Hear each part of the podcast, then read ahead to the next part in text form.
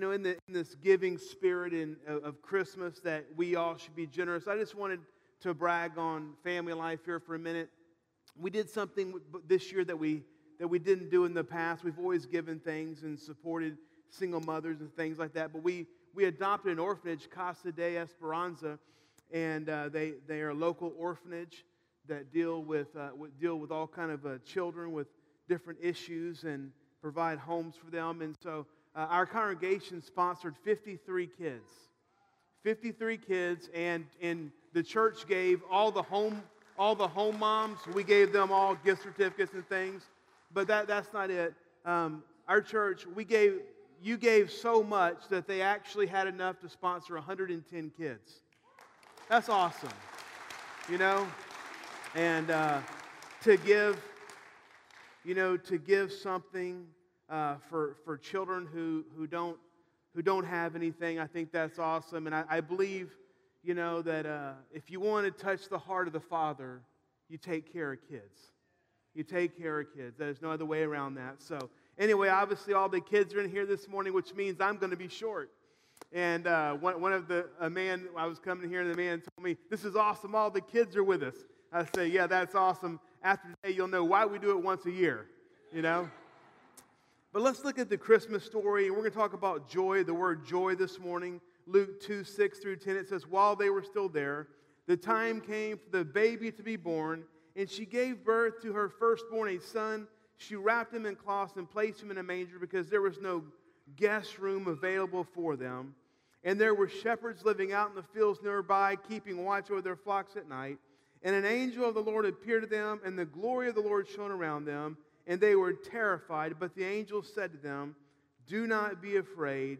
I bring you good news. And here's the line I want to focus on that will cause great joy for all the people. And this is amazing that the, these angels appear to some shepherds who, if you, if you know anything about shepherds in this day, shepherds were actually in the lower class. They were, they were considered uh, not with great honor like, we, like some would consider them today. And the angel makes a, uh, an incredible declaration to these shepherds. It's really staggering. And what they said was, man, the birth of this baby, Jesus, will usher in a time of unprecedented uh, joy into the world to, to all the people, to all who accept him. And, you know, so Jesus, he entered our world at a time of great hardship. If you think about it at the time, there was, uh, everyone was dominated by Rome. Rome, uh, Israel, the Jewish people were subservient, had, had to pay honor to the Roman occupation of their land. Um, there was also economic hardships people were just trying uh, to get by. And we talked about how there was just moral decay, incredible uh, moral bankruptcy in the world at this time. And so it was during this that God promised that I'm going to send my son, and it's going to bring joy into the world, a great joy for all the people. And you know, when I was thinking about this, this promise of joy, it was not just to the Jewish people 2,000 years ago. It, it was not just to uh, a certain group of people. The promise of joy is, is that Jesus would bring, bring joy into the world, past tense, present tense, and into the future tense. That, that if we can accept Jesus, if we can follow Jesus, if we have Jesus in our lives, that no matter what's going on in our lives, we can have unprecedented joy. We can have joy that's really unexplainable so this morning, I just want to ask you a question, just a simple question, and just think about this. I'm not going to talk very long today, but just think about this as, as we're talking. Um, and, and here's, here's the question Am I experiencing true joy in my life? Is my joy conditional depending upon my current circumstances, or do I have joy in my everyday life? And I just want you to think about this. You know, this past week, did you have joy? Last month, did you have joy? Uh, is your joy conditional on how your life is going? Or do you have just everyday joy in your life? Now, some of you will lie to yourselves. We have any liars in here? No, one's going to raise their Only one. Only Francis raised his hand, but he's a chef and he cooks great food. So he's forgiven, okay? But think about this. You may need to ask the people that are around you, you know, do you, do you express joy in your relationships? Do you express joy in your work? Do you express joy in how you deal with people? Or are you one of the ones that are cutting people off and hollering at each other outside the mall? Yeah, you know, I mean, think about this. If we have joy, if we have joy in our lives, then there's joy coming out of us, right? If you don't have joy coming out, you don't have joy in. So let, let's, let's look at this. See, it's, it's possible to focus on all the difficulties of life, that our joy can be taken from us and our joy can be stolen from us. And, and, and one of the things that the devil really wants to do is he wants to steal your joy. And, and as, as we are in relationship with Jesus, uh, our joy should not be stolen from us. So here's the thing. Someone may ask, well, how can Jesus, how can Jesus bring joy into my life when I have problems? And, and here, there's a, a, simple answer to this, and the, and the answer is this. The reason that Jesus brought joy into the world is because Jesus solved, past tense, he has solved our three biggest problems in life. All of us have three problems our past, our present, our future. That, that, you, I mean, that, that, that encompasses everything. And so let's look at these real quickly. First of all, because Jesus came, my past can be forgiven. My past can be forgiven. And I, I don't know about you, I'm just under the assumption, but I know me, and I am uh, 48 years old. I'm fixing to be 49, so I'm on the back end of 48. But I'm, I'm, you know, I got a few more days and I'm living it up, you know. But think about this. In my time on earth, I have done some things that I have great regret over. I mean, I have, if I could go back and live my life over, I wouldn't have the same regrets. I'd probably have some new ones because, you know, we're, we're, we're, we're human. But think about that. One of the great flaws with hu- humanity is, you know, we do things wrong, we mess up, we have regrets, and regrets bring guilt. And man, guilt can just uh, steal your joy. Romans chapter 3, verse 23 through 24, look at this. It says, Yes, all have sinned, all fall short of God's glorious ideal, yet now God declares us not guilty of offending him if we trust in Jesus Christ, who in his kindness freely takes away our sins. And I wanted to see the difference is, is you can live with your sin and you can live with the regret and bitterness and all that, all the, all the deception that goes with that, or you can just give it to Jesus and let him take it away. Uh, I was reading the paper a few years ago, and you know when they actually had papers, and and uh, there was a story. You know how people write stories to the editor, and this is one of my favorite. There's a story to the editor during Christmas a few days ago, and a little boy wrote the editor, and he, he said, Three boys live in our house Jeffrey, David, and Norman. Jeffrey is good some of the time, and David is good some of the time. However, Norman is good all the time. Hello, my name is Norman. well, that, that's the problem. You know, that's the problem. We're not good all the time. We, we can't, you know, it's impossible to live 100%, uh, you know, perf- to, to perfection. So this is our problem. We're not good all the time. We have a sin nature. We make mistakes. We have regrets, and um, which turns into guilt many times. The good news at Christmas is that God sent Jesus. God sent Jesus to forgive you and me of our sins. You know, we can't make up for our past. See, some, what some people do is, I'm going to make up for it. You can't make up for it. You can't make up for it. You just have to be forgiven. And there's three things about uh, forgiveness that I want to talk about real quickly. Um, well, first of all, Romans 8 1, it says this There's no condemnation for those who are in Christ Jesus. If we have Christ Jesus in us, we're not supposed to live under the weight of condemnation. That weight is taken from us. But several things you need to know about forgiveness. And the first thing is this that when we come to Jesus and we ask Him to forgive us, it's instant. It's instant. It's over. It's forgiven. It's done. And see, we have a hard time with that because uh, we're used to being forgiven by people. And a lot of times when you ask a person to forgive you, it's not instantaneous. It's like you got to deserve it, you got to work for it, you got to prove yourself. It, when you ask Jesus to forgive you, it's instantaneous forgiveness with no strings attached. The second thing is it's undeserved. Ephesians 2 8 9, it says that for it's by grace that we've been saved through faith, and this is not of ourselves. It's a gift of God, not by works, that no one can boast. If we could deserve forgiveness, it wouldn't mean very much. It, it, it's, it's undeserved. And I talk to people all the time. Um, I was talking to a man one time, and, and uh, you know, I was at, talking about the Lord, and he was trying, he felt like he had to get better before he could give his life to the Lord. I'm like, well, how are you going to do that? You're 50 years old. I mean, 48 is okay. 50, you're, you're, you're like the cliff, you're like skydiving, right? But, uh, but think about it. And the thing is, we, you know, we can clean up and make ourselves look better, but internally, we can't clean ourselves up without Jesus. We need a Savior. We need forgiveness. We need someone that can help us. And the third thing is forgiveness is complete. Our past can be forgiven completely. I love Psalms 103 12. It says, As far as the east is from the west, so far has He, God, removed our transgressions from us. So my past can be forgiven. But the bigger problem, another problem, is our present, and Jesus can help us to manage our present situations. And some of you right now, some of you right now, you, all you can't even think about today because all you can think about is all the things you have to manage, all the things you have waiting to do. And Jesus can help us manage uh, our, our, present problems. I love Philippians 4.13. I can do all things through him who gives me strength. And uh, it's, it's, it's really incredible. In the Greek, the, the, the alliteration there is, is that by God can help us by giving us his strength. The, the picture is of a blood transfusion.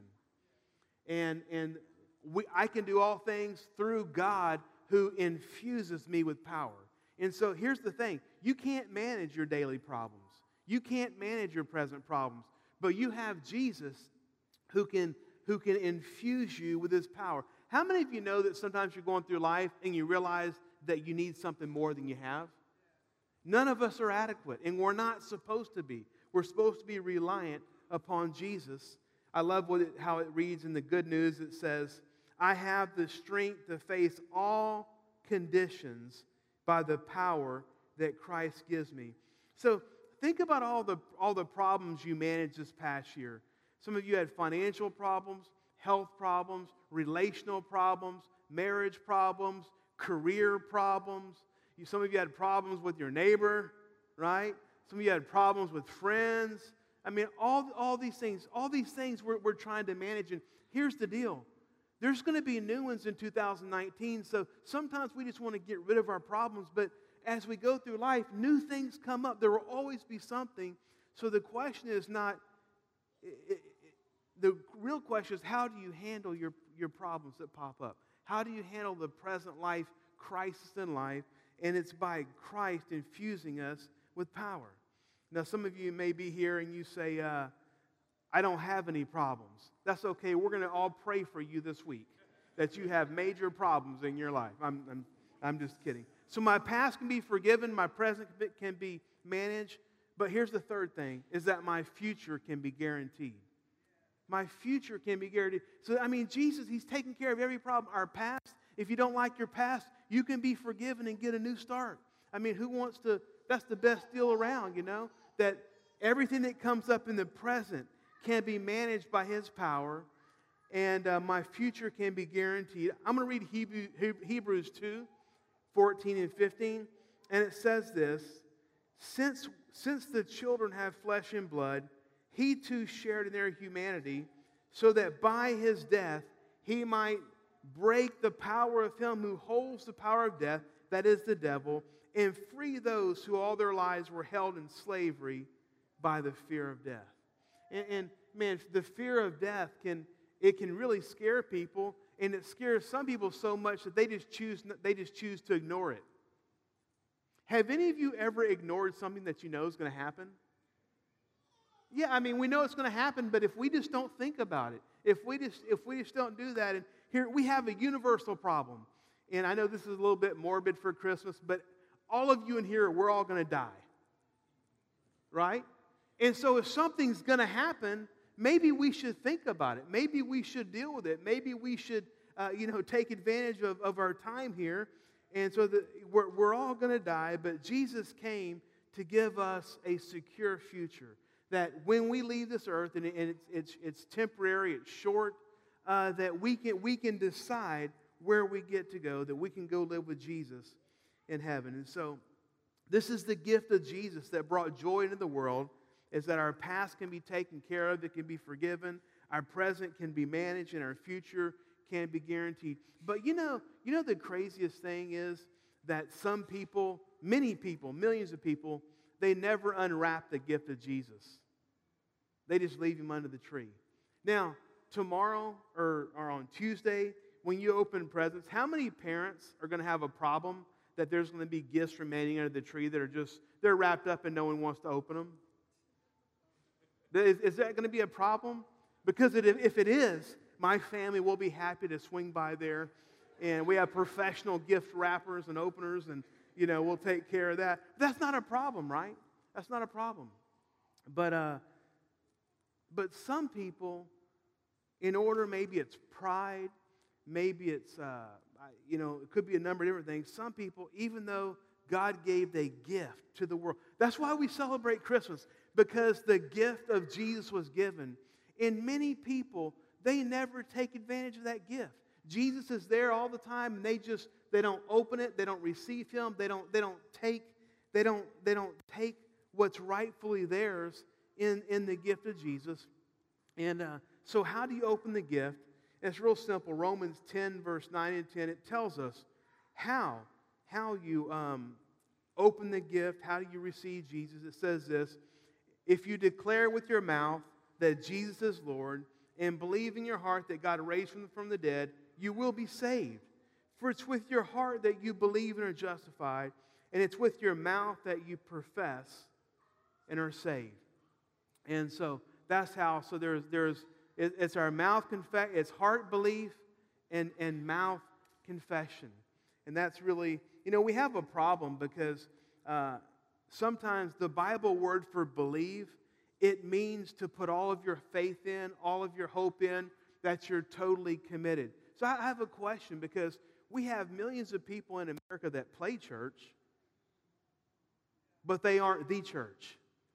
We, I, I mean, the world, the records show that like 78% of people in America, they profess that they're Christians, that they believe in Jesus, that they, that they believe, well, they believe in parts of the Bible.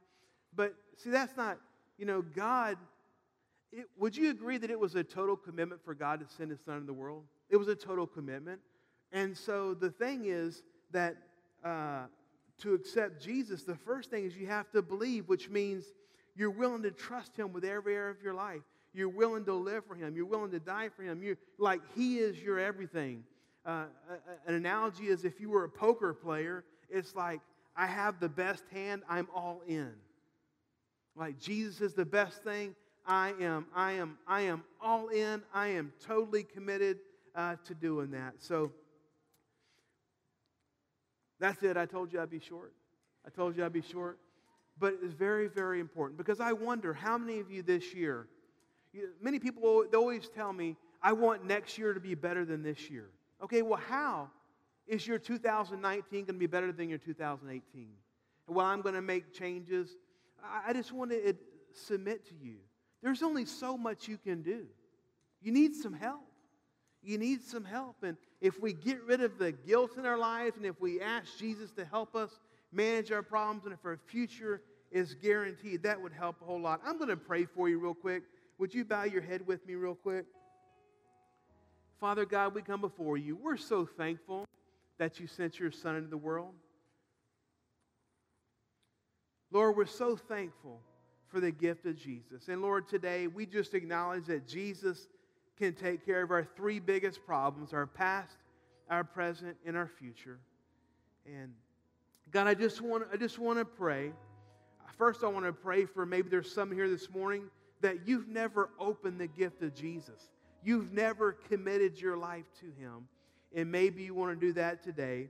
If that's the case, would you just raise your hand? I'm not going to I'm not going to embarrass you, but you're acknowledging I need Jesus. I don't have him in my life. I need Jesus today. Let me ask you this. How many, how many of you, you hear you say, you know, I know I'm a Christian, but I, I don't know if I'm getting everything that Jesus came to give me. I don't know. You know, I don't, I don't think that my commitment to Him is what it needs to be. And I don't think I'm taking advantage of the gift of Jesus in every area of my life. Would you just raise your hands? We're going to pray together.